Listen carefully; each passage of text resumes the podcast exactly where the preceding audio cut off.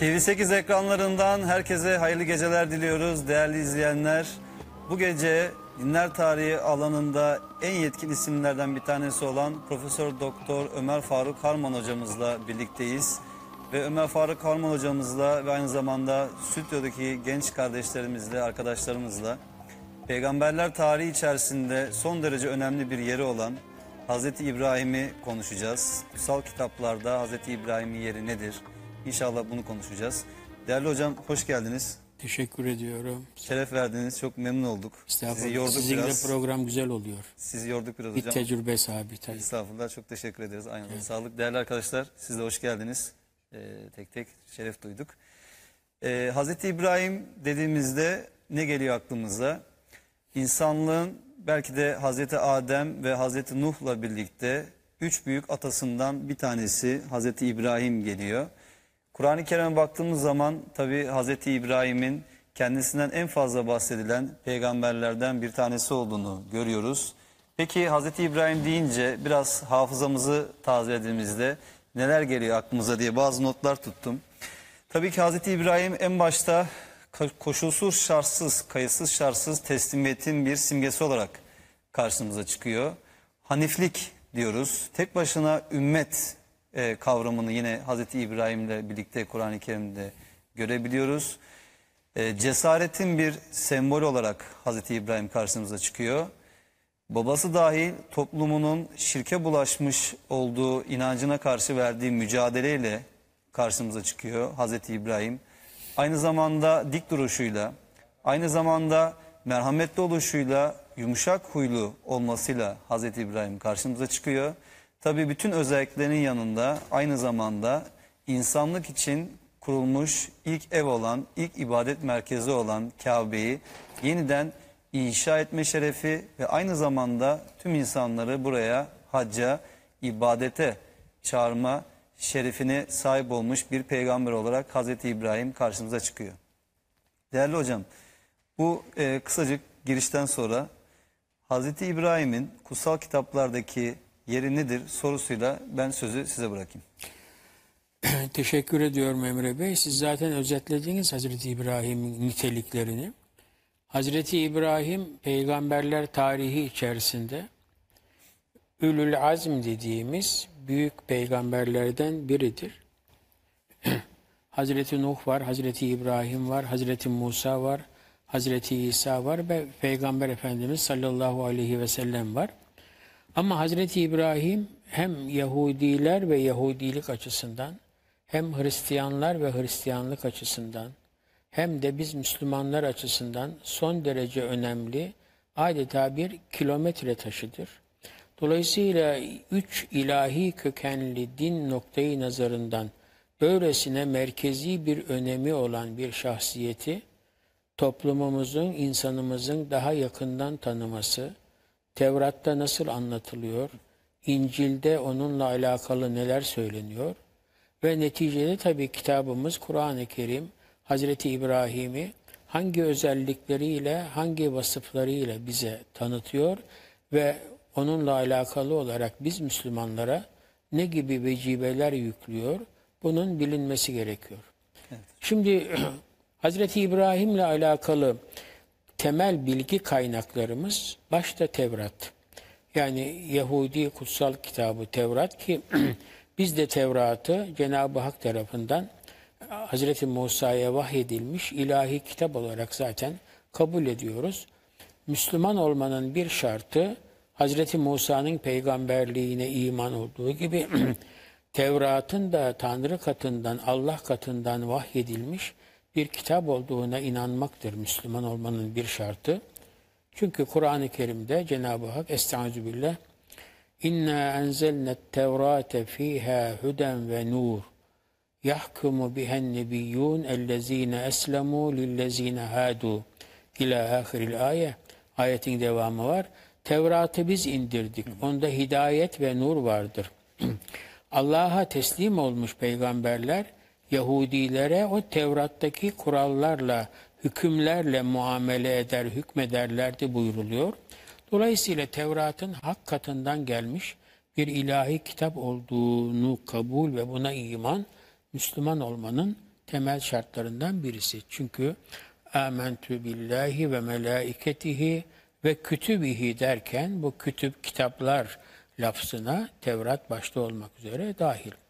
Hazreti İbrahim'le alakalı temel bilgi kaynağımız birinci elden ve kronolojik olarak da ilk bilgi kaynağımız Tevrat. Evet.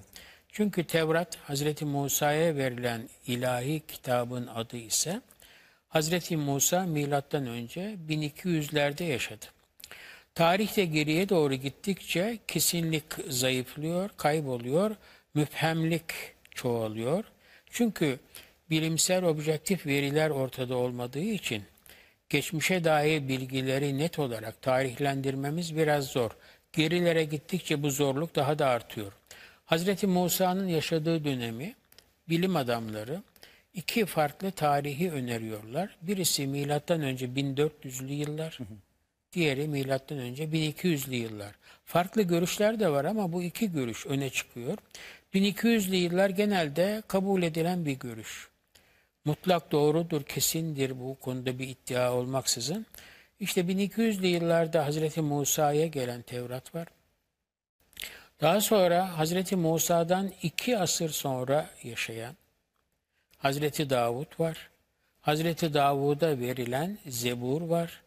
Kur'an-ı Kerim'de yine ve ateyna Davud'a Zebur'a biz Davud'a Zebur'u verdik buyurulmak suretiyle milattan önce 1010 yılıyla 970 yılları arasında 40 yıl krallık yapan bu krallığın da 7 yılını Hebron veya El Halil kentinde, kalan 33 yılını da Kudüs'te, Kudüs'ü fethettikten sonra Hazreti Davud Kudüs Fatihidir. Daha sonraki Kudüs Fatihleri kimlerdir diye sormayayım gençlere. Onlar zaten biliyorlar. Benim böyle bir kötü de huyum var. Karşımda birilerini bulunca sorma şeyi geliyor, depreşiyor sorma. Hocam arzusu. sizinle program yapabilmek bir fırsat. Hem benim için hem e, genç Yo, arkadaşlarım için. O yüzden şeref ama, duyuyoruz yani. Ama şimdi yani soru soran soru sorulmasına da razı oluyor demektir. İsa Mesih Efendimiz hükmetmeyin ki hükmolunmayasınız buyurmuş İncil'deki ifade eğer ona aitse. Onun için ne ben gençlere sorayım ne onlar bana sorsunlar. Evet. Ama şunu söyleyeyim. Yani milattan önce 1010 yılında tahta geçip 40 yıl saltanat süren Hazreti Davud krallığının ilk 7 yılını Hebron yani El Halil kentinde yaptı. Sonra Kudüs'ü fethetti. Kudüs'ün sonraki fatihleri var. Bunlardan birisi, Kudüs'ün fatihlerinden birisi Selahuddin Eyyubi'dir. Tarihini sormayacağım ben söyleyeyim 1187. Milattan önce mi sonra mı? Tabii ki sonra. Sonra bir başka Fatihi Kudüs'ün Yavuz Sultan Selim Han merhumdur. 1516 yılının son günlerinde Aralık ayının son günlerinde Kudüs'e gitti. Mescid-i Aksa'da ve Kubbetü Sahra'da namaz kıldı. Kudüs'te yaşayan halka bağışlarda, ihsanlarda bulundu. Sonra Kahire'ye doğru Sina çölünü kat ederek o yolu devam etti. Tabi Hazreti Davud'dan sonra oğlu ona Zebur diye kitap verildi. Kur'an-ı Kerim de bunu böyle bildiriyor. Daha sonra Hazreti İsa'ya İncil verildi ve ateynahul İncil'e buyuruluyor Kur'an'da. Biz ona İncil'i verdik. Hatta Hazreti Meryem Hazreti İsa'yı dünyaya getirip de kavminden ayrıca uzakça bir yerde dünyaya getirip de kucağında bebek İsa ile birlikte kavminin yanına döndüğünde kavmi Meryem suresindeki ifadeye göre ya uhte Harun ma kana ebuki imra'a sev'in ve ma kanet ummuki bagiyye Ey Harun'un kız kardeşi senin ne annen ne baban kötü insan değildi. Evli değilsin, eşin yok, kucağında çocukla geliyorsun diye Hazreti Meryem'i itham edince Hazreti Meryem de Cenab-ı Hakk'ın kendisine işareti ve bilgilendirmesi çerçevesinde beşikteki veya kundaktaki bebek İsa'yı gösterdi. Ha biz çocukla nasıl konuşalım dendiğinde Hazreti İsa'nın bir gösterdiği özelliğin, özelliklerinden biri ve mucizelerinden biri daha beşikteyken dile geldi. İnni Abdullah el kitabe ve cealeni nebiyye. Ben Allah'ın kuluyum. O bana kitap verecek ve beni peygamber kılacak dedi. Dolayısıyla Hazreti İsa'ya hak katından bir kitabın verileceği Hazreti İsa daha bunu beşikteyken bize bildirdi. Sonra da kendisi peygamberlik çağı başlayınca ve eteynahul İncil'e kendisine İncil verildi. Şimdi Hazreti İbrahim'le alakalı asıl bilgi Tevrat'ta. Tevrat'ın da tekvin veya yaratılış dediğimiz ilk bölümünde. Tevrat Yahudi kutsal kitabı içerisinde ki Yahudi kutsal kitabının tümüne birden biz batıdan kaynaklanan bir adlandırmayla eski ahit diyoruz.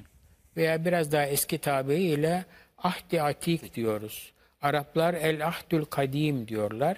Eski ahit anlamında ama Yahudi kendi kutsal kitabına eski ahit denmesine asla razı değil. Bunu kabul de etmiyor. Niye kabul etmiyor?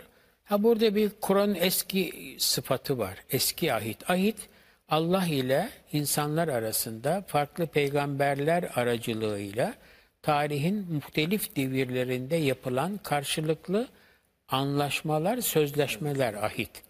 Ne oluyor? Ahitte iki taraflar. Birisi Cenab-ı Hak, diğeri de muhatap kitle olan insanlar. Yani şu şu şu emirlerimi yaptığınız takdirde işte karşısında ilahi vaatler var. Ha ne olacak? Mesela Hazreti Nuh vasıtasıyla yapılan ahitte size bir daha tufan gibi bir musibet vermeyeceğim. Hazreti İbrahim vasıtasıyla yapılan ahitte ha sana öyle bir zürriyet çünkü Hazreti İbrahim yaşı ilerledi çocuk yok. Yaş oldu 85. Aldı bir açtı bir gün ellerini. Ya Rabbi dedi benim evimde dedi bir köle Eliezer var hizmetli. O mu bana bir mirasçı olacak? Yani bana bir çocuk nasip etsen Tevrat'a göre. Cenab-ı Hak da dedi ki sana öyle bir zürriyet vereceğim ki denizin kumları semanın yıldızları gibi olacak. Kur'an-ı Kerim'de de Saffat suresinde aynı olay söz konusu edilir. Ateşe atıldıktan sonra ki Emre Bey'in de az önce ifade ettiği gibi Hazreti İbrahim çok zor sınavlardan geçmiş. Bu sınavları başarıyla vermiş. Hakikaten sıradan insanların sabredemeyeceği, baş edemeyeceği sınavlardır bunlar. Ateşe atılma. E kolay değil yani göz göre göre ateşin yakmayacağına inanmanız lazım baştan iyice bir. Yoksa ateş yakar. Ya naru kuni berden ve selamen ala İbrahim buyurulmasa Hazreti İbrahim ateşte yanacak. E sonra hicret. Peygamberlerin hepsi hicret etmiştir zaten. Yani kendi yurdunda. Hazreti İsa bir gün doğduğu yer yani memleketi olan Nasıra'ya geliyor. Nasıralılar Hazreti İsa'yı çok sıradan biri gibi ya bu işte bu Yusuf'un oğlu değil mi? Meryem'in oğlu değil mi? Şunlar şunlar bunun kardeşleri değil mi? Yani bir şey yapmıyorlar çok. Ciddiye almıyorlar. Dikkat fazla almıyor. önem vermiyorlar. Bunun üzerine Hazreti İsa diyor ki bugünkü İncil'lerde var bu. Hiçbir peygamber kendi yurdunda değer bulmamıştır diyor. Yani Hazreti İbrahim hicret etti mi? Etti. Hazreti Musa hicret etti mi? Etti. Peygamberimiz hicret etti mi? Tabii ki etti. Hocam aslında peygamberlerle birlikte hakikaten e, tarihe bir anlamda e, belki de çok soruları o kendi döneminde ortaya koymuş olduğu şeyler çok soru anlaşılmış birçok insan açısından da bu geçerli bir şey herhalde. Toplumlarda biraz böyle değerli insanları öğütmek gibi bir hastalık var. Maalesef Çok öyle sonraları yani. anlaşılıyor değerleri ama Hayattayken döneminde- pek kıymet bilinmiyor. Öldükten sonra hani yani kör ölür badem gözlü Gözlü olur fehvasınca böyle. Halbuki yaşarken onların değerinin bilinmesi lazım. Yani bu şunu hatırlattı bana. Abdülahad Davud diye birisi var. 1900'lü yılların başı. Asıl bu kendisi Keldani. Keldani kime denir sormayacağım. Keldaniler Nesturi iken 15. yüzyılda Vatikan'a bağlanan yani papalığa bağlanan Katolik Nesturilere Keldaniler deniyor. Türkiye'de de var Keldani cemaati. Onlar genelde Saint Antoine'da falan ibadetlerini, ayinlerini yapıyorlar. Bu David Benjamin Kaldean, Keldani, asıl adı David. Daha sonra o İstanbul'a, İran, Urumiye'de papazlık yaparken Vatikan'da yetişmiş. İran, Urumiye'de papazlık yaparken İstanbul'a geliyor. İstanbul'da İslam alimleriyle görüşüyor, tartışıyor. Sonunda hidayeti seçerek Müslüman oluyor. Ve Abdülahat Davut adını alıyor. Ve sonra bu kendisi Vatikan'da Fidei Kolej yani İman Koleji'nde yetişmiş bir papaz. Hristiyanlığı içten daha iyi bilen birisi. İstanbul'da ne bir kitap yazıyor İncil ve Salip diye. Hristiyanlığa reddiyedir o. İçeriden birinin. İslam tarihinde Müslümanların Hristiyanlığa, Hristiyanların da Müslümanlara yazdığı pek çok Reddiye. reddiye kitapları var. Ama bunlar içerisinde papaz iken, Hristiyan iken ve Hristiyan din adamı iken, Müslüman olup da Hristiyanlığa reddiye yazanların reddiyeleri biraz daha farklı. Niye? Onlar işin içinden geldikleri için iç yüzünü, iç yönünü de daha iyi biliyorlar. İncil ve Salip diye kitap yazar. Esrar-ı İseviye diye bir başka kitap yazar. Sonra İngilizce onun makaleleri Muhammed in the Bible diye Katar hükü devletince neşredilir. Muhammed in the Bible. Tercümesi nedir? Bunu sorayım müsaade edin. Hocam estağfurullah tabii. Muhammed in the Bible ne demek? Zor bir soru mu? İncil'de Muhammed, Muhammed in the Bible, İncil'de Muhammed değil. Niye değil? Yani bunu açıklayayım diye zaten bu soruyu sordum. Bible kelimesini biz Bible kelimesini hep İncil diye çeviririz. Halbuki Bible kelimesi biz bibliografiyi kullanırız değil mi? Bibliografi ne demek? Kitabiyat demek. Yani kaynaklar, kaynakça. Oradaki bibliotek Fransızca kitaplık, kütüphane demek. Bu Bibli veya Bible kelimesi aslında Yunanca. Yunanca biblo, kitaplar demek. Hristiyanlık ilk üç asır boyunca Yunanca konuştu. Niye? Hristiyanlık nerede doğdu? Filistin'de doğdu. Filistin dışında ilk defa nerede yayıldı? Anadolu topraklarında yayıldı. Ve Anadolu toprakları o zaman neydi? Hazreti İsa'nın yaşadığı dönemde Roma İmparatorluğu topraklarıydı. Filistin de Roma İmparatorluğu topraklarıydı. Ama Anadolu coğrafyası Helenistik kültür muhitiydi. Ve dolayısıyla dil Grekçeydi. Hristiyanlık ilk üç asır Grekçe konuştu. Grekçe konuşan kilise, Hristiyanlık, Grekçe kitaplar anlamına gelen kelimeyi aldı. Onu çoğul olan bu kel, kitaplar anlamındaki bu kelimeyi tekil olarak aldı. Kitap ve kutsal kitap anlamını verdi. Bible kelimesi kutsal kitap demek. Kime göre kutsal kitap? Hristiyana göre kutsal kitap demek. Bible kelimesini biz tek başına gördüğümüzde The Bible veya Fransızca La Bible diye gördüğümüzde Hristiyan kutsal kitabını anlayacağız. Hristiyan kutsal kitabı da iki bölümden oluşuyor. Bir eski ahit, bir yeni ahit. İkisi eski ahit Yahudilerin kutsal kitabı, yeni ahit Yahudilerin kabul etmediği Hristiyanların kutsal kitabı ama Hristiyanlar Yahudilerin kutsal kitabını da kutsal kabul ediyor. Hristiyanlar, Yahudiler ise Hristiyanların kısmını yani yeni ahit kısmını kabul etmiyorlar. İncil karşılığı biz İngilizce'de hangi kelimeyi kullanırız? Bu biraz derse mi döndü? Hocam sıkıntı yok. Karşılıklı sohbet gibi diyelim. Yok sohbet. İncil karşılığı gospel kelimesini kullanırız. Gospel kelimesini. Dolayısıyla bunu niye biraz da hatırlatayım da ben derslerde de bunu yapıyorum. Çünkü bizim ekranlarda da, televizyonlarda da Bible batıdan geldi ya, batıda Hristiyan ya, ha Bible hemen İncil. Hocam bu çok aslında iyi oldu açıklamanız. Hakikaten bu hata sıklıkla yapılıyor. Çok- Tam da yeri gelmişken çok çok, sık güzel oldu evet. Dolayısıyla Bible kutsal kitap demek. Bu, bu kelimeye kutsal kitap adını Hristiyanlar verdiği için Bible tek başına kullanıldığında Hristiyan kutsal kitabıdır. Yani eski ahit artı yeni ahittir. Ha Yahudi kutsal kitabı manasında da kullanabiliriz biz Bible'ı. O zaman the Jewish Bible diyeceğiz. Ekleyeceğiz. Veya La Bible Hebraik İbranice kitabı mukaddes dediğimizde artık o Yahudi kutsal kitabıdır. Şimdi yani Hazreti Musa'ya Tevrat'ın verildiğine inanmak, Hazreti İsa'ya İncil'in verildiğine inanmak, Hazreti Davud'a Zebur'un verildiğine inanmak, Müslüman olmanın ilk ve temel şartlarından. Hazreti İbrahim'le alakalı temel bilgi kaynağımız Tevrat. Tevrat'ın da Tevrat beş bölümden oluşuyor. Onun için Batı dillerinde Tevrat karşılığı Pentatök deniyor. Penta beş demek. Pentatök beşli, beş bölümden oluşan. Bunun tam Arapça karşılığı Esfar-ı Hamse. Esfar kelimesi sifr kelimesinin çoğuludur. Sifr hem İbranice kökenli bir kelimedir. Kitap anlamına gelir. Hani Kur'an'da da vardır ya Meselüllezine hummilut tevrate sümme lem yahmiluha kemmeseli himarin yahmilu esfara.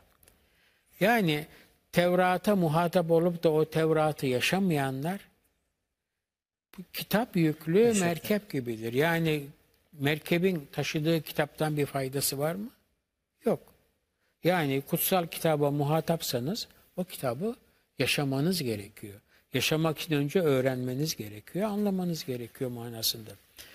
Şimdi Esfar-ı Hamse Hocam dedi. bunun aslında yani bize yönelik de çok ciddi bir boyutu var. Onu daha yeri gelmişken bir altını çizelim. Tabii. Yani e, Rabbimiz bu ayetin Kur'an-ı Kerim'de belki bazı Müslüman kardeşlerimiz okurken Yahudilerin özelinde bir şey olarak algılıyorlar ama aslında aynı hatayı Müslümanlar olarak biz de Tabii tabii yani biz Müslümanlar kenarda bundan böyle ari, uzak falan değiliz. Hele biz Müslümanlar için Kur'an-ı Kerim'de çok daha böyle uyarıcı, ikaz edici ilahi hükümler var. Mesela ya eyyühellezine estağfirullah. Yani dinleyenler de bilsin ki ben peşinden besmele çekerek okuyorum. Sesli telaffuz etmesem de. Ya eyyühellezine amenü lime tekulune ma la tef'alun. Yapmadığınız şeyi niye söylersiniz? Kebura makten indallahi en tekulu ma la tef'alun. Yapmadığını söylemeniz Allah'ı en çok gazaplandıran şeydir. Bir başka ayet ne? Estağfirullah. Ete'murûnen nâse bil birri ve tensevne enfusekum ve entum tetlûnel kitab efela muhteşem. İnsanlara iyiliği emrediyor da kendinizi unutuyor musunuz? Halbuki siz kitabı da okuyorsunuz. Çok büyük bir ikaz bu. Dolayısıyla yani zat halinizin de belirttiği gibi mesele sadece Yahudileri veya bu uygula yaşamayan, dinini yaşamayan Yahudileri veya dinini yaşamayan Hristiyanları değil. Bu ilahi vahye mazhar ve muhatap olan insanların o ilahi vahyi duvarda asıp da böyle bizim Kur'an-ı Kerim'i yüksekçe yerde asmak elbette. Ama açını aç- kapağını açmazsak, ne dediğini anlamazsak, Mevlamız bizden ne istiyor onu önce öğrenmez, sonra yaşamazsak nasıl Müslüman olacağız? O ayetin muhatabı oluyoruz aslında. Tabii yani yandan. elbette. Yani bizde çünkü hocam enteresan bir okuma tarzı var. Yani okuyup da en azından anlamaya çalışan insanlar açısından, bir kısım insanlar açısından. İşte müşriklerden bahsediyor mesela ayetler. İşte o ayetler müşriklere bahsediyor diyoruz. Ehli kitaptan bahsediyor. O ayetlerin muhatabı ehli kitap diyoruz. Ya da işte dünya hayatının kendini aldattığı bir grup işte tip insandan bahsediyor. E, o da onlarla ilgili diyoruz. Ama Zaten üzerimize alınmıyoruz bir şey yani böyle bir sıkıntı var. Hocam e, müsaade ederseniz eğer buraya kadar kısımla ilgili eğer ki arkadaşlarımızın Gerçi epeyce bir cesaretleri kırılmıştır diye düşünüyorum. Muhtemelen şöyle bir şey söyleyecekler. Hocam bizim soracağımız bütün soruların cevabını siz verdiniz zaten ee, diyecekler gibi Yok yok. algılıyorum. Arkadaşlar sor. Varsa eğer hocam isterseniz biraz yine böyle bir karşılıklı sohbet havasında e, devam ettirelim. E, nasıl var mı arkadaşlar buraya kadar kısımla ilgili bir sorusu olan? İbrahim'le alakalı bilgi kaynağımız nedir? Bir Tevrat'tır. Dedik Tevrat'ın da tekvin yani yaratılış kısmıdır. Birinci kısımdır dedik. Çünkü Tevrat'ın yaratılışı, yaratılış kısmı evrenin yaratılışından Hazreti Musa'nın vefatına kadar geçen dönemin olaylarını anlatır. Tekvin kısmı, yaratılış kısmı. Hazreti İbrahim'in hayat hikayesi, doğduğu yer, babası, mücadeleleri, peygamberliği vesairesi de bu Tevrat'ın tekvin yani yaratılış kısmında verilir. Bunu söylemiştik. Bu aslında bir altyapı gibi oldu hocam. E, tabii, yani Hazreti. İbrahim'e geçiş için bir altyapı gibi oldu. Varsa eğer e, sorusu olan arkadaşımız. Buyur Samet. Akşamlar hocam. Benim bir sorum olacak. İsmim Samet Özcan. Ee, hocam e, İbrahim peygamber için e, Ali İmran suresi 67. ayette e, İbrahim dosdoğru bir Müslümandı şeklinde bir ifade var. Yine Kur'an'da başka bir ayette e, Hazreti İbrahim'in Allah dostu olduğuyla alakalı bir ifade var. E, bunlar tabi bir Müslüman için e, muazzam e, şerefler. Ee, İbrahim'i İbrahim yapan neydi? Yani Allah'ın dosdoğru Müslüman tanımına uyması için e, ne yaptı Hazreti İbrahim? Kişisel özellikleri nelerdi? E, durumlar ve olaylar karşısındaki tavrı nelerdi? E, böyle biraz Hazreti İbrahim'in kişisel özelliklerinden e, bahsetmek Hocam isterim. burada herhalde biraz şey de var. Samet'in sorusunun arkası benim anladığım. Yani Kur'an-ı Kerim'e baktığımız zaman da işte Yahudiler Hazreti İbrahim'i Yahudi olduğunu, Hristiyanlar Hristiyan olduğunu ifade ediyorlar. Şöyle bir şey kullansak acaba doğru olur mu hocam? Yani Yahudilikte de Hristiyanlıkta da belki İslamiyet açısından da Müslümanlıkta da kendi peygamberinden sonra gelen e, en önemli peygamber diyebilir miyiz Hazreti İbrahim için? Böyle bir sahiplenme sanki Tabii de bu hissediliyor. çok doğru. Çünkü yani İslam'ın geldiği dönemde üç farklı inanç grubu Hazreti İbrahim'i sahiplenmişti, sahipleniyordu. Birisi Yahudilerdi. Yahudiler diyorlardı ki biz Hazreti İbrahim'in oğlu İshak, İshak'ın oğlu Yakup, Hazreti Yakup'un diğer adı İsrail, Hazreti Yakup'un dört hanımından olan 12 oğluna da İsrail oğulları deniyor. Bu böyle. Dolayısıyla İsrail oğullarındandır Hazreti Musa. Çünkü Hazreti Yakup'un 12 oğlundan Levi'nin torununun torunudur. Hazreti şey Musa. E, Hazreti Musa'ya da ilahi kitap verildi ve bu sonra Yahudilik adını aldı. Burada bir küçük parantez açıp söyleyelim. Hazreti Musa tebliğ ettiği dine Yahudilik demedi. Hazreti Musa'nın tebliğ ettiği dine Yahudilik adı Hazreti Musa'dan 6 asır sonra verildi. Ama buna girmeyelim istersen. Yani konu dağılıyor biraz da sizin söylediğinizden. Şimdi ben de böyle ipin ucunu kaçırıyorum bazen ne diye. Siz şimdi tekrar hatırlatırsanız ben oradan Hocam şimdi aslında Samet şunu sordu. Yani Kur'an-ı Kerim baktığımız zaman Allah onu dost edinmişti gibi. Belki yani hiç başka Kur'an'da örneği olmayan. İşte Üsve Yasin ifadesi var. Hem peygamberimiz için geçiyor. Evet. İkinci olarak Hazreti İbrahim için geçiyor.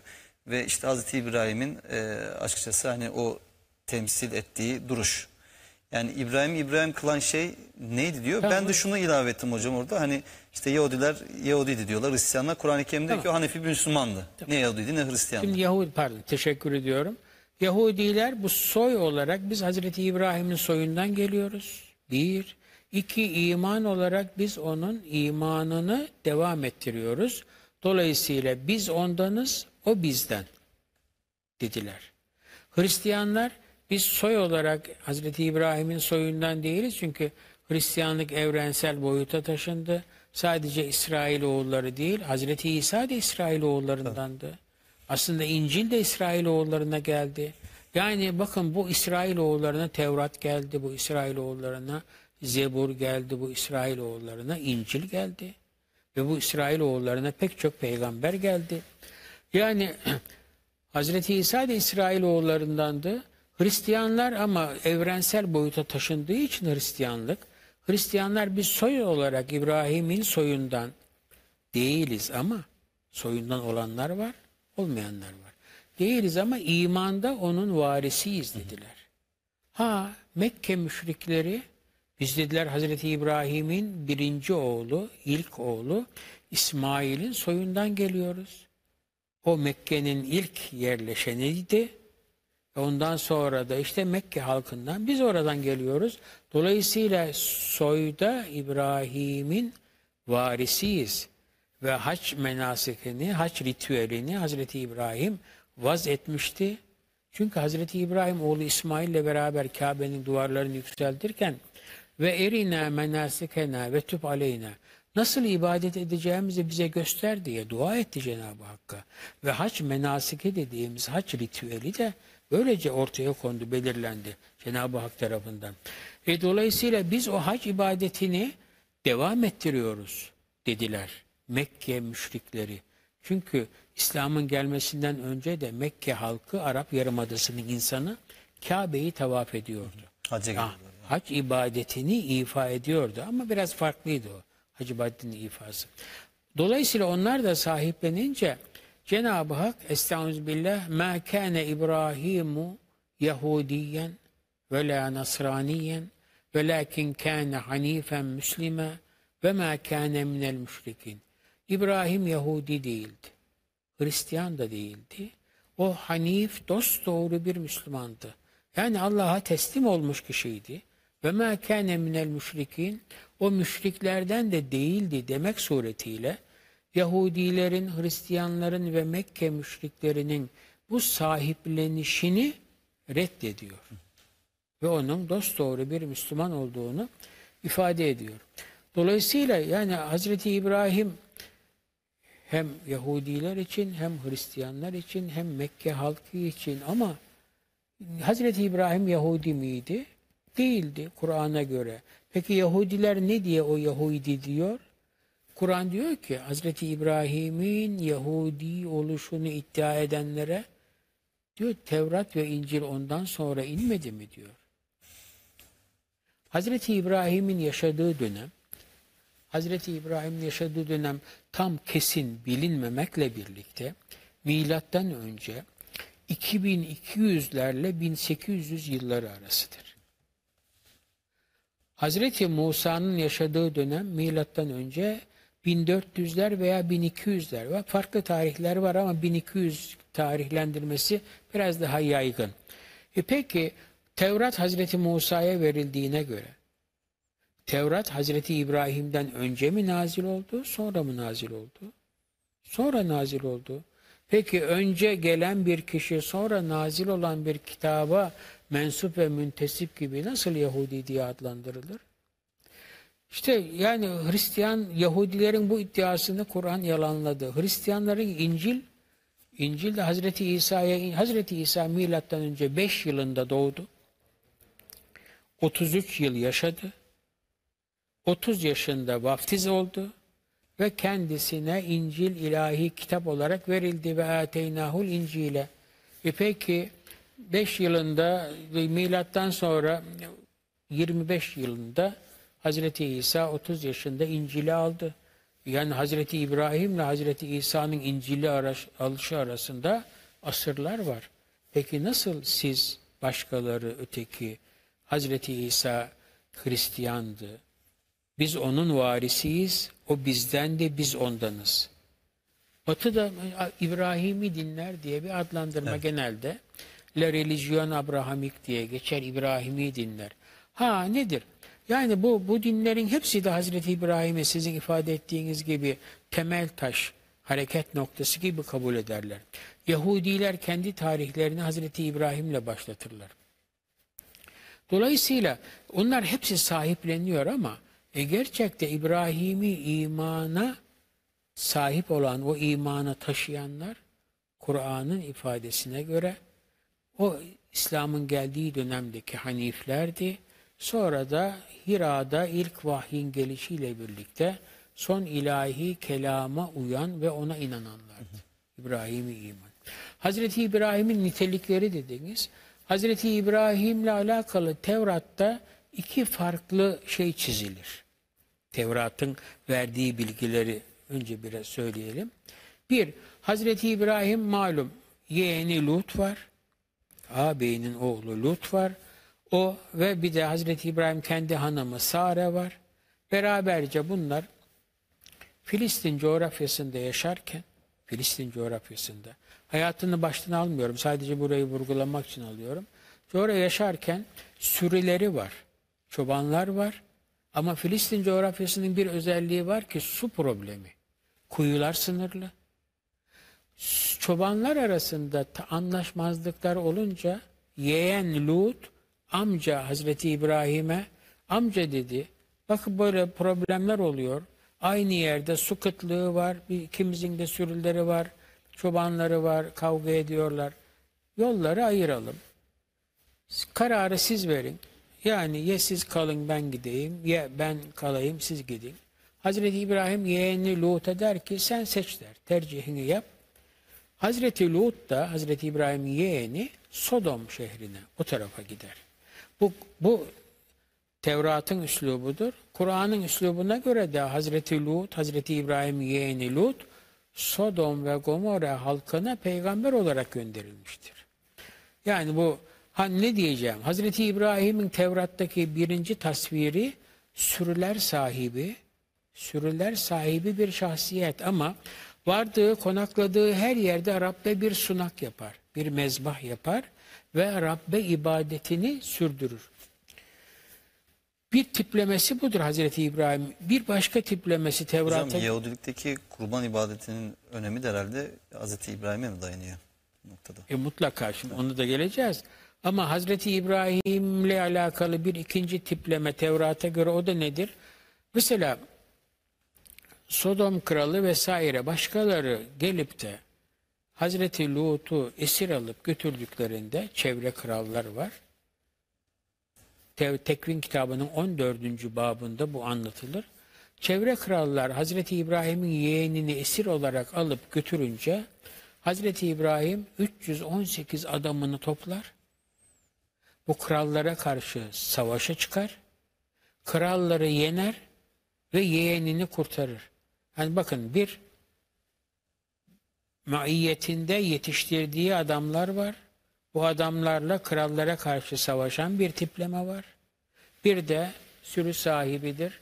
Ama Rabbe de ibadet eden işte insanları doğru yola çağıran, ona teslimiyet, Cenab-ı Hak'la yapılan ahde uymalarını sağlayan, öğütleyen bir tipleme gibi vardır Tevrat'ta. Kur'an-ı Kerim'de Hazreti İbrahim'in bu savaşçı tarafı falan söz konusu değil.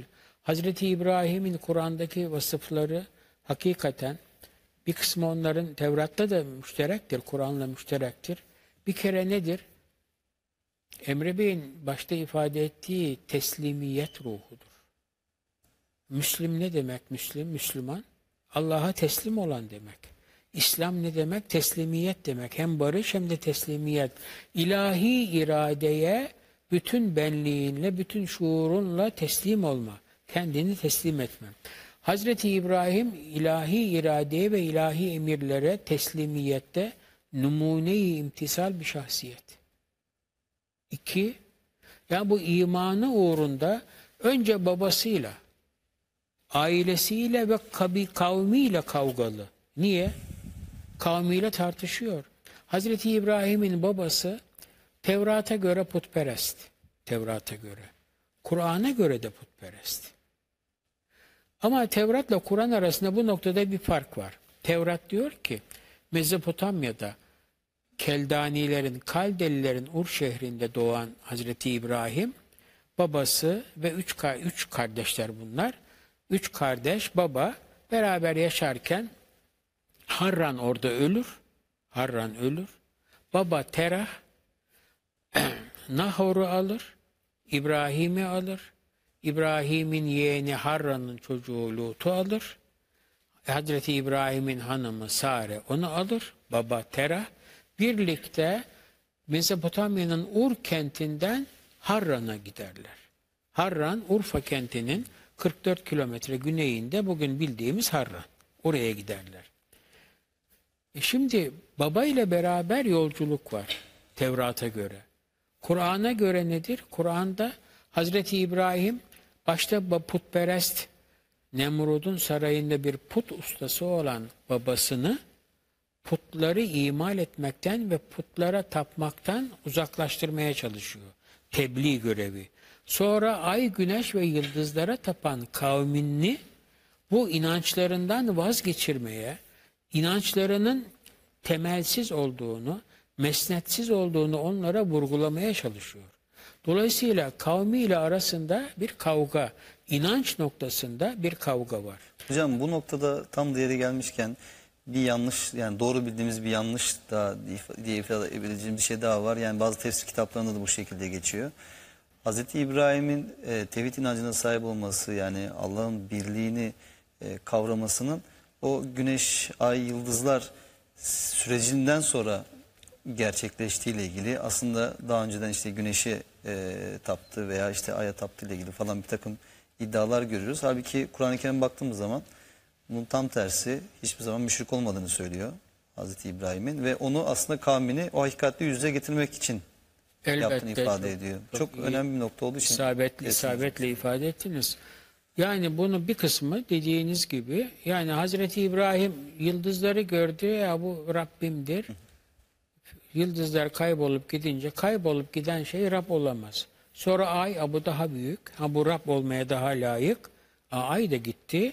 E sonra güneş e tamam artık şimdi bulduk. E güneş de felemme efele ayet. Yani uful edip giden, kaybolup gidince kaybolup giden şey ilah olamaz.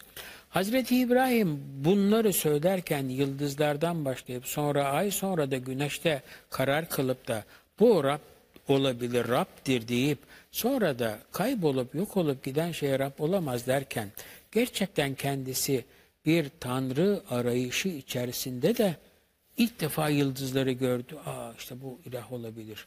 Ayı gördü, bu daha layık. Güneşi gördü hepten. Hayır, öyle değil.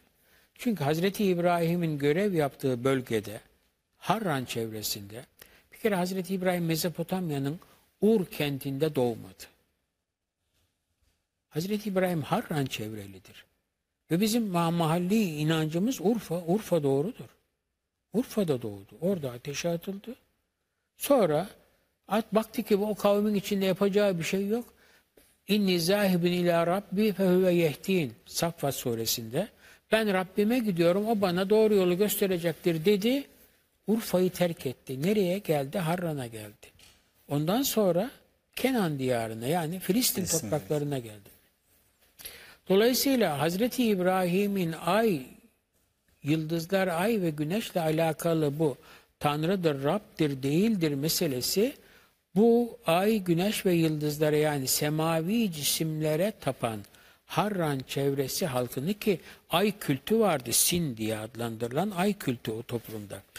Bunlara taptıklarının anlamsızlığını teorik planda vurgulamak içindi.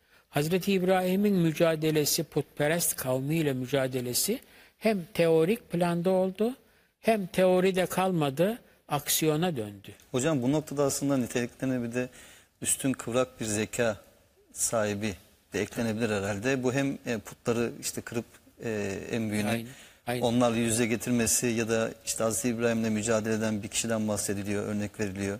Ben de diriltirim, ben de öldürürüm diyor. İşte o Hazreti şeyle İbrahim yani diyor o işte kraldaki o Nemrut Evet, deniyor. batıdan getiriyor. Yani bütün bu- bu örnekler aslında çok hakikaten keskin bir zekaya sahip olduğunu da gösteriyor. Zaten Emre Bey, peygamberler zeki insanlar.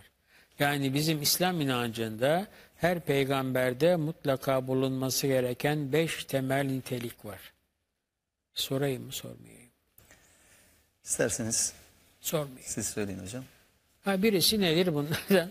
Sıdk doğruluktur. Doğru sözlü. Peygamberler doğru sözlüdür. Peygamberler yalan söylemez. Birincisi sıdk. İkincisi ismet. Peygamberler iffetli insanlardır. Peygamberlerden ahlaksızca hareketler sadır olmaz. Üçüncüsü nedir? Emanettir. Aldıklarını eksiltmeksizin, artırmaksızın muhafaza ederler. Dördüncüsü tebliğdir. Tebliğ Cenab-ı Hak'tan aldığını insanlara iletir. Peygamberin özelliği aldığı vahyi kendine saklamak değildir. Saklayamaz. Bir sonrası nedir? Fetanet. Fetanet. Zeki oluştur. Peygamberler aptal insanlar değil, hem de zeki insanlardır. Niye? Çünkü insanlara hitap edecek. Onlara doğruyu eğriden ayıran temel nitelikleri ortaya koyacak ve sonra da onları doğru yola davet edecek. Tabii ötekilerle mücadelesinde hem teorik planda hem teoriye dayalı aksiyon planında zeka oldukça önemli. Karşıdakini susturması lazım. kralla Bakara suresinde Emre Bey'in ifade ettiği kralla tartışmasında ha bir olan Allah'a imana ve kulluğa davet ettiğinde kral kendisinin uluhiyetini iddia ediyor kendisi de. E bu öldürür ve diriltir. E ben de öldürürüm, diriltirim diyor. Ha birini sağ bırakıyor, ötekini öldürüyor kölelerden böyle. Hazreti İbrahim'deki zeka işte. E peki diyor benim Rabbim güneşi doğudan doğdurur. Hadi sen de batıdan doğdur bakalım diyor. O işte Nemrud'un iflas ettiği andır. Peygamberler zeki insanlar. Hazır yeri gelmişken peygamberimizin Bir 5 dakika kadar süremiz var hocam. Bir 4-5 dakika ara için. Bir 4-5 dakikamız var. İsterseniz bir 4-5 dakika araya kadar Tamam. e, şey, toparlayalım. ha şunu söyleyeyim. Peygamberimizi pe- her peygamberde beş temel nitelik var. Peygamberimizde son peygamber Hazreti Muhammed sallallahu aleyhi ve sellem'de ilave bazı özellikler var. Bunları biliyorsunuzdur. Bir, Peygamberimiz Hatemen Nebiyyindir. Peygamberlerin sonuncusudur. İki, ondan önceki her peygamber belli bir kavme, belli bir coğrafi bölgeye ve belli bir döneme peygamber olarak gönderilmişken, Peygamberimiz ve ma erselnake illa rahmeten lil alemin. Bakın alemlere rahmet olarak gönderildi. Elhamdülillahi Rabbil alemin. Alemlerin Rabbi bunu alemlere peygamber olarak gönderdi. Hazreti Nuh hangi nereye gönderildi peygamber? Nuh kavmine gönderildi. Hazreti Şuayb kendi kavmine gönderildi. Hazreti İsa ya beni İsrail'e inni Resulullahi ileyküm. Ey İsrailoğulları ben Allah'ın size gönderdiği elçisiyim. İsrailoğullarına gönderildi. Hazreti Musa İsrailoğullarına gönderildi. Hazreti Salih Semud kavmine, Hazreti Hud Ad kavmine gönderildi. Peygamberimiz bütün bütün zamanlara ve bütün mekanlara gönderilendir. Hatemen Nebiyyindir. Bir üçüncü özelliği var. O da nedir? Bütün peygamberler, kendisinden önceki bütün peygamberler peygamberimizin geleceğini muştulamışlardır, müjdelemişlerdir. Hani tebşirat deriz ya biz dini terminolojide peygamberin müjdelenmesi. Ha, Araf suresi 157. ayette Estağfirullah ellezine yettebi'uner rasulen nebiyyel ümmi ellezi yecidunehu mektuben indahum fit tevrati vel incil. Tevrat ve İncil'de geleceği yazılı olan o ümmi Resul'e uyanlar var ya. Kimdi Tevrat'ta geleceği yazılı olan o ümmi Resul? Peygamberimizdir. İncil'de peygamberimizdir. E bakın yani Tevrat'ta bizim peygamberimizin geleceği müjdeleniyor. İncil'de bizim peygamberimizin geleceği müjdeleniyor.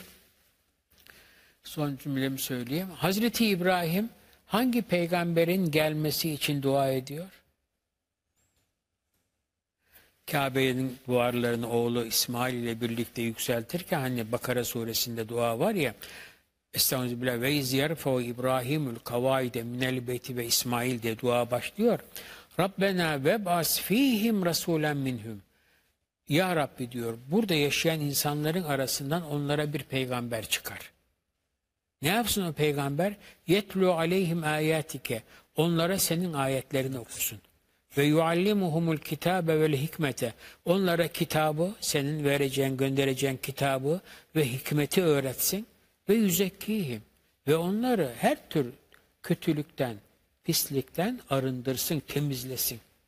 Hazreti İbrahim'in bu duası milattan önce 2000'li yıllarda muhtemelen yapılan bu dua milattan sonra 610'da Hira mağarasındaki Huccacı kiram işte yakında orada Arefe günü Arafat'ta olacaklar.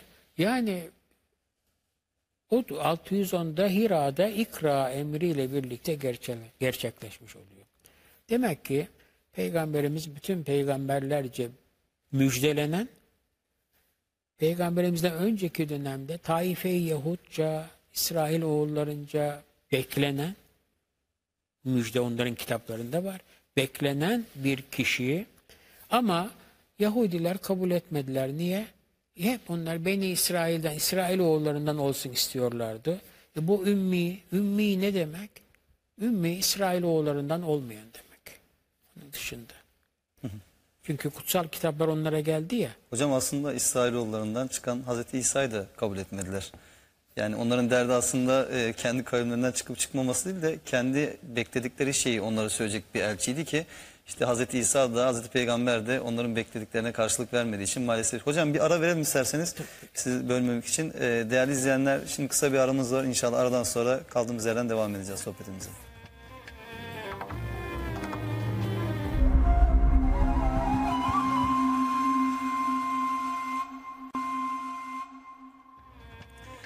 Evet değerli izleyenler TV8 ekranlarından tekrar merhaba. Belki ekranı yeni açmış olan izleyicilerimiz olabilir. Profesör Doktor Ömer Faruk Harman hocamız bizle birlikte bu gece Hazreti İbrahim'i konuşuyoruz. Kutsal kitaplarda Hazreti İbrahim'in yerini.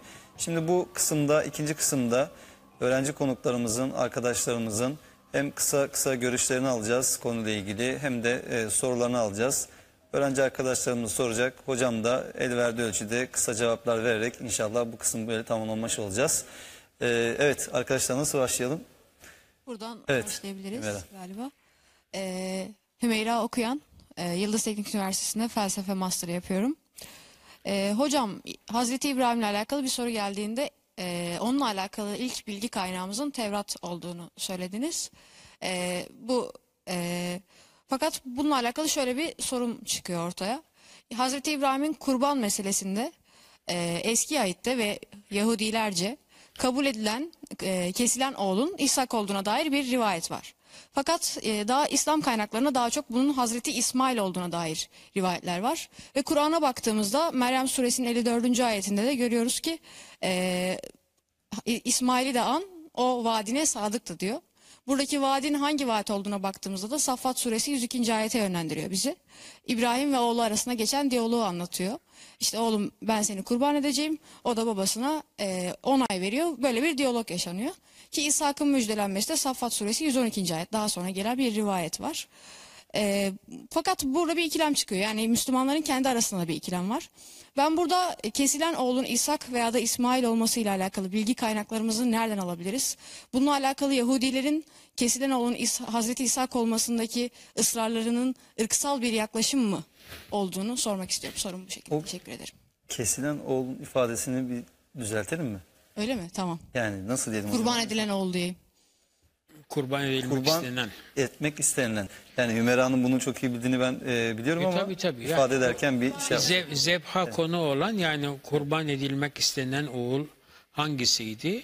Sizin de ifade ettiğiniz gibi Yahudilerle biz Müslümanlar arasında e, Tevrat'la Kur'an-ı Kerim arasında önemli Hazreti İbrahim'le alakalı bu zebha konu olan Hazreti İbrahim'in zebha konu olan çocuğu hangisiydi meselesinde bir ihtilaf var.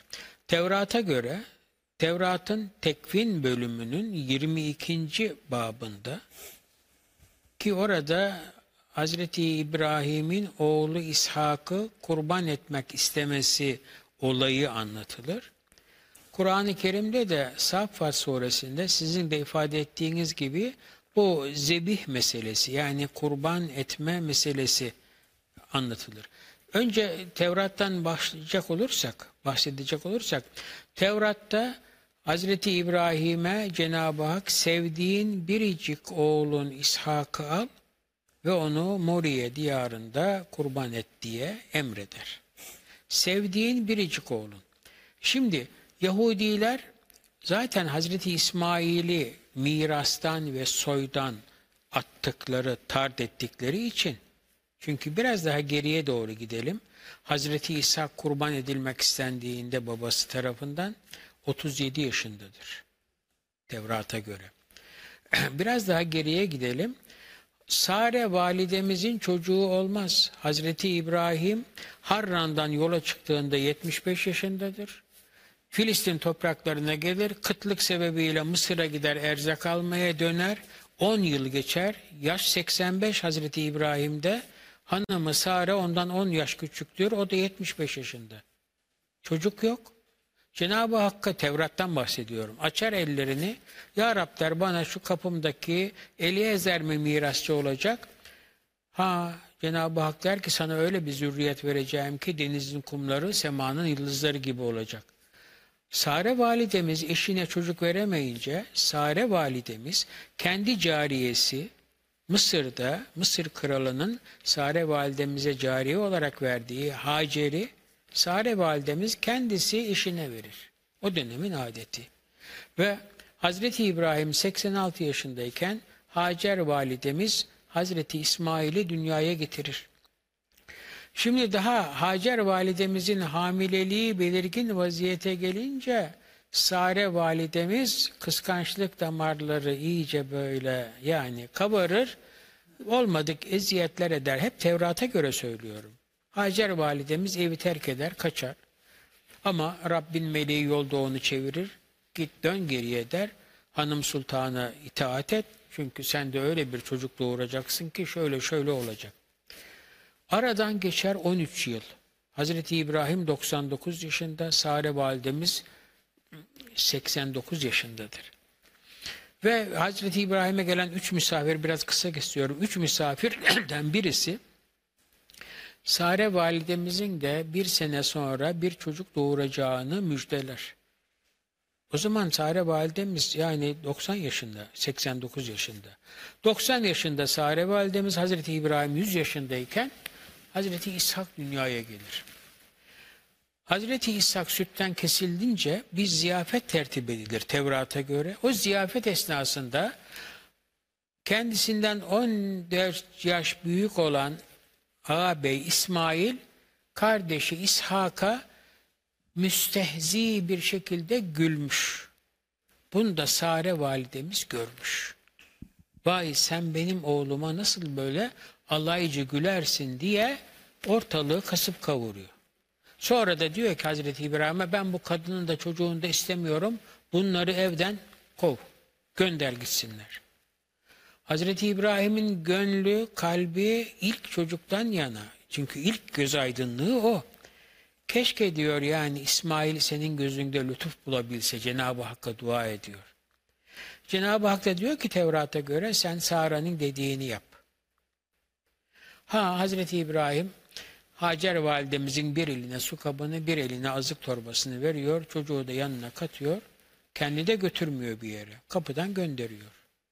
Yani sonra diyor ki Tevrat'ın o bölümünde metninde bunlar diyor sizin soydan ve mirastan dışlanmışlardır. Şimdi İsmail mirastan dışlanınca soydan çıkarılınca geriye bir tek İshak kalıyor. Dolayısıyla da Yahudi inancına göre Hazreti İshak baba İbrahim tarafından zebha konu oluyor. Hazreti İbrahim'in oğlunu kurban etmek istemesinin temel esprisi daha önceki dönemde farklı kültürlerde çocuk kurbanı var. Çocuk kurbanı uygulaması var. Batı Samilerinde Hazreti İbrahim'in de mensubu bulundu. Batı Samilerinde çocuk kurbanı uygulaması bir hayli var yaygın. Hatta Hazreti İbrahim'den çok sonra Hazreti Süleyman milattan önce 930'da vefat etti. Ülke ikiye bölündü. Kudüs merkezli olan devlete Yahuda krallığı, Samiriye merkezli devlete de İsrail krallığı dendi. Mesela Yahuda krallığındaki krallardan Manasse ve Ahaz kendi çocuklarını Gehinnom, Hinnom vadisindeki ilah Molok'a kurban ettiler. Bakın Hazreti İbrahim'den çok sonra bile Yahudi tarihinde çocuk kurbanı olayı var.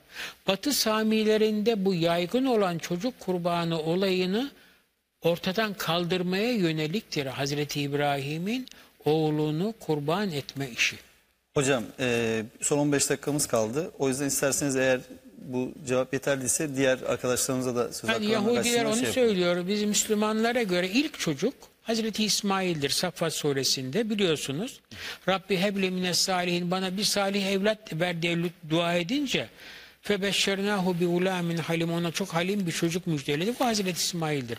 Aslında Yahudiliğe göre de çocukların ilki, mahsulün ilki Rabbe adanır.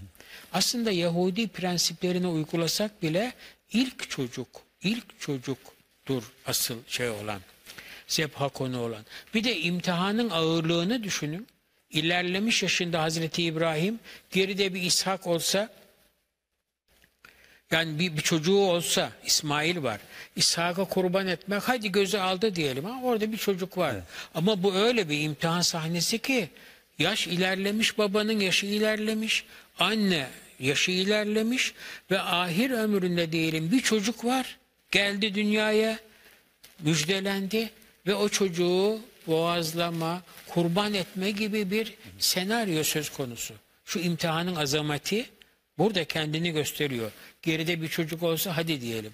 Dolayısıyla Yahudiliğe göre de aslında ilk çocuktur kurbana konu olan. Evet. Evet arkadaşlar. Buyurun. Ben Rümeysa Hafızoğlu, İstanbul Üniversitesi İlahiyat Fakültesinden katılıyorum. Ben de aslında kurbanla ilgili bir soru sormak istiyorum. Çünkü Kurban Bayramı sürecinden haftasından geçiyoruz. Evet. Bugün tüm Türkiye'de, dünyada Müslümanların kurbana dair soruları, gündemleri var. Ve kurban deyince bizim aklımıza Hazreti İbrahim geliyor. Hazreti İbrahim deyince de aklımıza aslında temel olarak da kurban geliyor. Çok böyle iç içe geçmiş, sembol, e, sembol hale gelmiş şeyler. Ama e, Kur'an'da e, Maide suresi 27. ayette Hazreti Adem ve oğulları arasında bir kurban meselesi kıstası var. Ama bizim zihinlerimizde direkt Hazreti e, İbrahim geliyor. Neden kurban biz burada kurbanın başlangıcını Hazreti Adem'e dayandıramıyoruz? Acaba dayandırabilir miyiz? Hatta bunun da ötesinde e, kurban ibadeti acaba insanlıkla yaşıt mıdır? E, katın, yani söylemine de katılabilir miyiz? Bunları merak ediyorum. Teşekkür ederim. Ben teşekkür ediyorum. Kur'an-ı Kerim'de Hazreti Adem'in iki oğlunun kıssası nakledilir ki bu iki oğlun isimleri Habil ve Kabil'dir. Yani Tevrat'a göre Abel ve Kain'dir. Yani ikisi de birisi toprak mahsuller toprağı işlemektedir. Toprak mahsullerinden verir. Ka- Kabil veya Kain. Öteki Habil de sürüler otlatmaktadır. Sürüden kurban takdim olarak verir. Eğer hayvanlardan kurban işi hiç olmasaydı, uygulamada olmasaydı, Habil'in kendi sürüsünden birini kurban olarak takdiminin manası olmazdı. Sizin de söylediğiniz gibi. Ha burada Habil'in kurbanı kabul edildi, Kabil'inki kabul edilmedi. Bu samimiyet vesaire gibi başka kriterler sebebiyle kabul edilmedi. Ama bakın şöyle bir gerçeklik de var. Ben bir gün bir bir hahamla beraberdim aynı masada bir aşkenaz hahamla. Ona dedim ki Tevrat'a göre dedim insanoğlu ilk defa ne zaman et yemeye başladı dedim. Düşündü şöyle. Tevrat'a göre aslında Hazreti Adem'den Hazreti Nuh'a kadar geçen 10 nesil vejeteryandır. İlk defa kurbanlar Hazreti Nuh gemiden inince gemiye aldığı hayvanlardan bir şükür nişanesi olmak üzere kurbanlar keser. E dedim ki yani hayvani gıda insan sağlığı için gerekli değil mi de Cenab-ı Hak şimdi Tevrat'ı esas alarak söylüyoruz. Hazreti Adem'den Hazreti Nuh'a kadar geçen 10 nesilde böyle eti yasak etti. Şimdi kurban ibadeti dinin özünde var. Yani şunu, şunu söyleyelim. İbadetsiz din olabilir mi? Olamaz. İbadet, ibadet mabeti gerektirir ama ibadetin farklı türleri var. İbadetin birisi bizdeki namaz gibidir. Yani bedeni formlarla ona sözü de katarak kıraatle olur, kıyamla olur, kuğutla olur, rükû olur, secde olur. Bu bir ibadet tarzıdır. İbadet sadece o değil. İbadet kişinin kendi sahip olduğundan Cenab-ı Hakk'a karşı teslimiyetinin, sevgisinin, bağlılığının nişanesi olmak üzere fedakarlıkta bulunması işidir. Kurban Allah'a yaklaşma vesilası değil mi? Yani Cenab-ı Hak da bu, bunları, bu canlıları niye yarattı? Gene biz insanlar için yarattı. Ha bu canlılardan bu, Hazreti İbrahim'le kurbanı böyle özdeşleştirmenin asıl sebebi çocuk kurbanı meselesine Hazreti İbrahim'in bu olayla son verme teşebbüsüdür. Bu da Cenab-ı Hakk'ın gene talimatıyla oluyor. Yani rüyada oğlunu zep ettiğini görüyor. Şimdi burada tabii Hazreti İbrahim'in baba olarak oğlunu kurban etme teşebbüsü ama muhatabı olan Hazreti İsmail'in de Yani halim bir çocuk müjdeledik. Halim yumuşak başlı, uysal. Baba emrolunduğun gibi yap diyor. Beni mutlak itaat edenlerden bulacaksın diyor. Orada da muhteşem bir teslimiyet var yani. Tabii orada, orada tam bir teslimiyet var. Hazreti İshak için alim sıfatı geçiyor Kur'an'da. Hazreti İsmail için halim sıfatı geçiyor. Bu Hazreti İbrahim'le kurbanın bağdaştırılması çocuk kurbanı işini sonlandırmaya yönelik bir ameliye sebebiyledir. Yoksa Evet. kurban çok daha önce. Evet hocam son 10 dakikamız konuşmayan arkadaşlardan e, varsa eğer sorusu olan. Evet. İbrahim Uzar, bilgisayar bilimleri mezunuyum. Ee, hocam birinci bölümde e, İbrahim'in e, Hristiyanlar ve Yahudiler tarafından sahiplenme gayretinde olduklarından bahsettiniz. Ee, İbrahim'in uygulamalarını ne kadar sahiplenebildiler? Yani e, bu kurban e, ritüelini ne kadar sahiplenebildi mesela e, Hristiyanlar? Kurban noktasından bakacak olursak şöyle. Yahudilikte din ibadetsiz olmaz dedik ya az önce. Yahudilikteki ibadetin özü, temeli, aslı kurban. Yahudilikte öyle ki ibadet deyince kurban anlaşılıyor. Günlük ibadet sabah kurbanı, akşam kurbanı, haftalık kurban var, şükür kurbanı var, adak kurbanı var, kefaret kurbanı var, kurban, kurban, kurban. Hazreti İsa bir gün Süleyman mabedine geliyor. Bir bakıyor ki mabedin avlusu koyun, keçi satıcılarıyla dolu. Niye koyun, keçi satıcıları? Bizde şimdi camilerde takke tesbih satıcıları vardır ama orada da koyun, keçi niye? Çünkü Yahudilikte kurban ibadeti var. Kurban ibadetin temeli, Temeli. ana rüknü kurban. Kurban Kudüs'te Süleyman Mabedi'nde kesilecek ve mabetteki din görevlilerinin rehberliğinde kesilecek. Çünkü kurban ibadetinde etin ne kadarı hiç yenmez, iç yağları vesaire, ne kadarı kes- kesen tarafından tüketilir, ne kadarı mabede ve din adamlarına, ruhban sınıfına verilir. Bunun ayrı özellikleri ve kurban kesmenin de bir ritüeli var. Bir kuralları var. Bunu ancak o hahamların riyasetinde olur. Hazreti İsa Rabbin evi ticarethane değildir diye bu koyun keçi satıcılarının hepsini mabedin avlusundan kovdu dışarıya. E şimdi kurban Yahudilikte var. Şimdi kurban var mı Yahudilikte? Yok. Niye yok? Yahudiler Süleyman mabedi olmadığı için Süleyman mabedi Hazreti Süleyman'ın milattan önce 950 yılında Kudüs'te Harem-i Şerif dediğimiz o alanda tam Kubbetü Sahra'nın bulunduğu yere yaptığı mabet. Ona Yahudiler Beyt Hamiktaş, kutsal ev, Arapça Beytül Makdis diyorlar. O mabedin asıl merkezi de bu Hacer-i Muallak dediğimiz büyük kaya kütlesi var ya Kubbetü Sahra'nın örttüğü tam onun üzeri. Yahudi inancına göre Hazreti İbrahim oğlu İshak'ı o kaya üzerinde kurban etmek istedi. Hazreti İbrahim Kudüs'e geldi mi gelmedi mi hiç? Artık sormuyoruz değil mi? Vakitler aldı. Hazreti İbrahim Kudüs'e geldi ama Kudüs'te kalmadı öyle. O zaman şehrin adı Salem'di. Şimdi Yahudilikte mabede bağlıydı kurban ibadeti. Mabet yıkılınca milattan sonra 70 yılında bir daha da yapılmayınca şu anda da yok. Yahudiler kurban ibadetini gerçekleştiremiyorlar. Yani hocam mabedin tekrar inşasını bekliyorlar kurban ibadetini yerine getirmek için. Yahudilikte en büyük hedef Süleyman Mabedi'nin Tevrat'taki kurallarına uygun olarak yeniden inşasıdır. Bunun inşası içinde o Harem-i Şerif dediğimiz Kudüs'teki o alandaki Kubbetü Sahra ve Mescid-i Aksa'nın yıkılması gerekiyor. Yahudi inancına göre yeryüzünün en kutsal bölgesi Filistin coğrafyasıdır. Filistin coğrafyasının en kutsal yeri Kudüs'tür. Kudüs'ün en kutsal yeri bu Moria Tepesi veya Siyon Tepesi işte Hacer-i Muallak'ın bulunduğu o alandır. O alanda en kutsal yer Süleyman Mabedi'dir. Süleyman Mabedi'nin en kutsal yeri enlerin eni artık bu. Hacer-i Muallak'ın bulunduğu yerdeki o kutsallar kutsalı odadır. Peki Yahudinin en büyük hedefi mabedi yeniden yapmaktır. Kurban ibadetini yapamıyorlar, hac ibadetini yapamıyorlar, mabet olmadı. olmalı. Var mı? Buyurun. Seher Buğur, İstanbul Üniversitesi Hukuk Fakültesi öğrencisiyim. Hocam benim sorum da kurbanla bağlantılı olarak şöyle.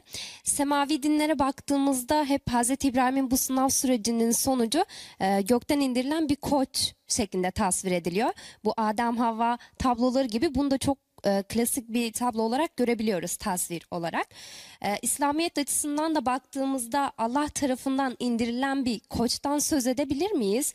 Yoksa bu gönderilmeyi e, ne şekilde e, farklı anlamlandırabiliriz? Bununla ilgili İslami kaynaklardaki e, temel yaklaşım ne şekilde? Saffat suresinde Hazreti İbrahim'in oğlunu hani felemme belaga ma'ahu saye dua etti çocuğu yok. Ona bir çocuk müjdelendi. Burada şunu da söyleyelim. Rabbi hebli mines salihin. Ey Rabbimiz diyor bana salih bir evlat ihsan eyle diyor. Çocuk talebinde olanların nasıl olursa olsun bir çocuk değil. Salih bir evlat. Peygamberlerin Kur'an'daki duaları bizim için de örnek dualardır. Ha febeşşernahu bi gulamin halim. Çok uysal bir çocuk müjdeledik. Sonra o çocuk babasıyla koşar çağa gelince bu ilk çocuktur. Dua neticesi geldi. İki, babasıyla koşar çağa gelince çünkü İsmail ile İshak arasında 14 yaş fark var. Bu daha küçük. Ha babası ne dedi? Ben rüyamda seni zep görüyorum. Ne dersin? O da mutlak teslim olanlardanım dedi. E sonra kurban etmek istedi. Bıçak kesmedi ve Cenab-ı Hak o İsmail'e karşılık bir fidye, bir kurbanlık verdi. Bu kurbanlığın illa koç olması şart değil. Yani oğul kurbanı yerine Cenab-ı Hakk'ın yiyeceği helal olan, bize yemesi helal diye bildirdiği hayvanlardan ki bugün büyük baş, küçük baş olur. Ama horoz moroz bir zaman ekranlara da öyle geldi. Onlardan onlardan kurban olmaz. Tabii değil mi? Yani illa koç değil ama bir o şeye karşılık bir kur- kurban Cenab-ı Hak ihsan eyledi ki o da genelde küçük baş büyük baş Evet. yenilmesi helal olan hayvanlar. Evet, senden alalım. Teşekkür ederim hocam. Ee, Elif Ersoy ben. Öncelikle paylaştığınız bilgiler için de çok teşekkür ederim. Çok değerliler gerçekten. Ee, sormak istediğim soru şu. Yahudilikten tabii çok bahsettiniz. Böyle bir kavramın nasıl oluştuğunu anlatabilir misiniz hocam? Çünkü şey dediniz e, Musa peygamber Yahudilik diye bir kavramı işaret etmemişti. 6 asır sonra Musa peygamberden 6 asır sonra böyle bir kavram gündeme geldi. E, şu anda da Yahudilik üzerine bir şeyimiz var, bizim bakış açımız var. Nasıl oluştu? Çok doğru. Teşekkür, Teşekkür ediyorum. ederim. Şöyle, Hazreti Musa tebliğ ettiği dine Yahudilik demedi.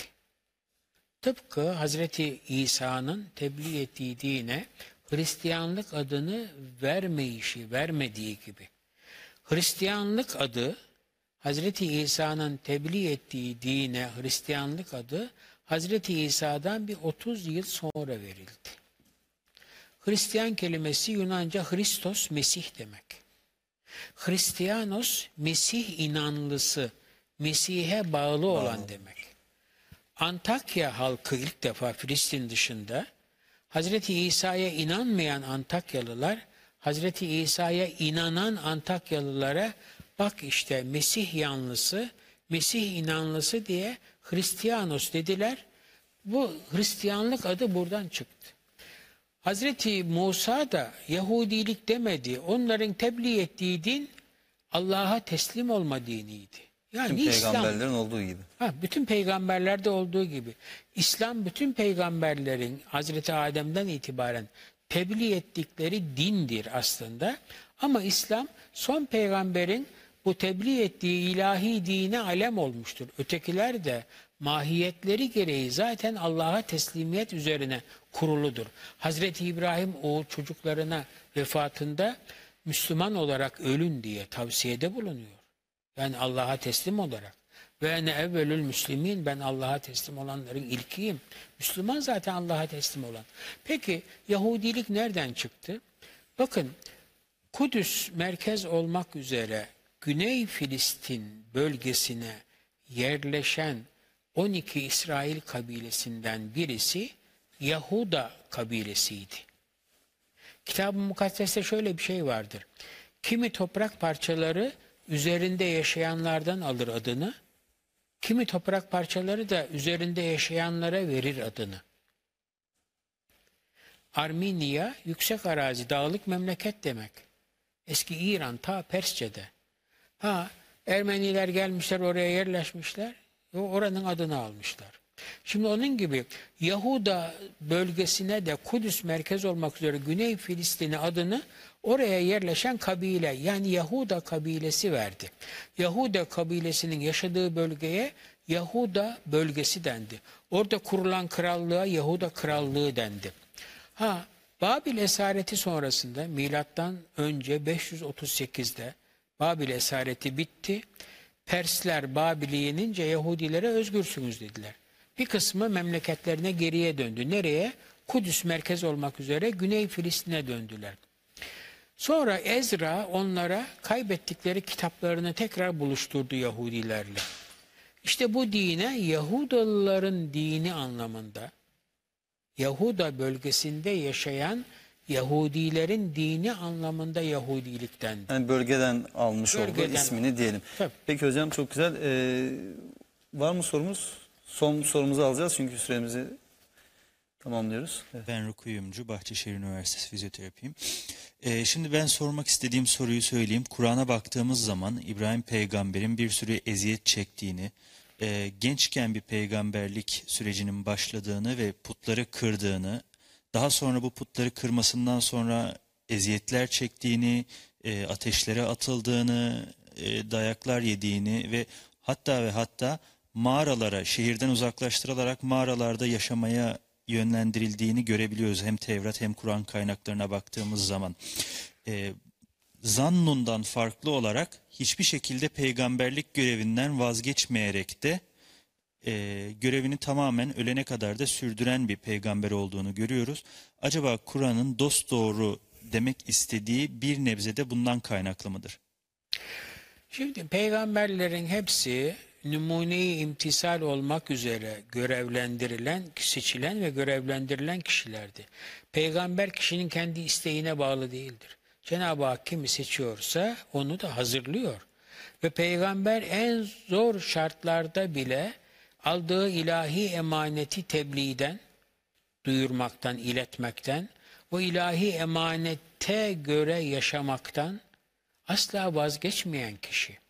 İşte bu konuda inananların değişik güçlüklere katlanabilmelerine bir örnek olmak üzere peygamberle sadece Hazreti İbrahim değil, peygamberler genelde bu tür imtihanlara maruz kaldılar. Ha dövüldü mü Hazreti İbrahim onu bilmiyorum. Siz dövüldü dediniz. Mağarada kalması işi şöyle o rivayetlere göre dünyaya geldiğinde o dönemde Nemrut işte ileride bir kurtarıcının yıldızı semada gözüktü diye müneccimler haber verince doğan erkek çocuklarının öldürülmelerini emreder. Hazreti İbrahim'i de annesi bir mağarada saklar gizler. Aslında bu biraz bir jeneriktir, altyapıdır. Nasıl öyledir? Hazreti İbrahim'de böyle oldu. Hazreti Musa zamanında da yani Hazreti Firavun ne yaptı? Mısır Firavunu doğan erkek çocukların öldürülmelerini, kız çocukların sağ bırakılmalarını yüzebbihune ebnâeküm ve yestahyûne nisâeküm öldü. Hazreti İsa zamanında ne oldu? İran'dan gelen müneccimler Kral Herodes'e beklenen kurtarıcının yıldızını gördük deyince "Aa, yerini dedi nerede dünyaya geldiyse söyleyin ben de ona gidip inancımı ifade edeyim. Niyeti başkaydı. Müneccimler geri dönmediler ama sonra Herodes Beytlehem'de olacağını öğrenince Beytlehem'de doğan bütün erkek çocukların öldürülmelerini emretti. Bunun için İncil'e göre Hazreti İsa daha çok küçücükken annesi Meryem ve Yusuf Sen Joseph tarafından Mısır'a götürüldü. Herodes öldükten sonra Mısır'dan Nasıra'ya geriye döndüler. Yani erkek çocukların öldürülmeleri işi var. Hazreti İbrahim'de de. Mağara o bir rivayet. Farklı rivayetler var ama mağarada çünkü Nemrud'a karşı çıkacak diye Nemrut öldürülmelerini emrediyordu. Mağarada kaldı. İmtihanlar. İmtihanların en büyükleriyle şiddetlisi de peygamberler karşılaşıyorlar. Peygamberimizin Taif'e tebliğe gidip de taşlanarak ayakları kan içinde geri dönüşünü biliyorsunuz. Mekke'de daha Müslümanların belli bir çoğunluk olup da açıktan ibadet etme şeyleri olmadığında amcası Ebu Leheb'in yoluna dikenler hammaletel hatab olduğunu üzerine şey işkembe vesaire atışlarını yani boykot edişlerini açlığa ve sıkıntıya mahkum edilişlerini aynı şeyi bütün öteki peygamberler de çekti. Hazreti İsa'yı öldürmeye planlar kurdular. Ve sonunda onu işte öldürdük dedi Yahudiler. Cenab-ı Hak dedi ki onu ne başka türlü ne çarmıha gelerek öldüremediniz dedi. Yani bu imtihanlar peygamberlerin vasıflarından. Hazreti İbrahim hiçbir peygamber, hiçbir peygamber bu sıkıntıları görünce ben bu sevdadan vazgeçeceğim demez. Yalnız burada tabii Yunus peygamberin şeyi var.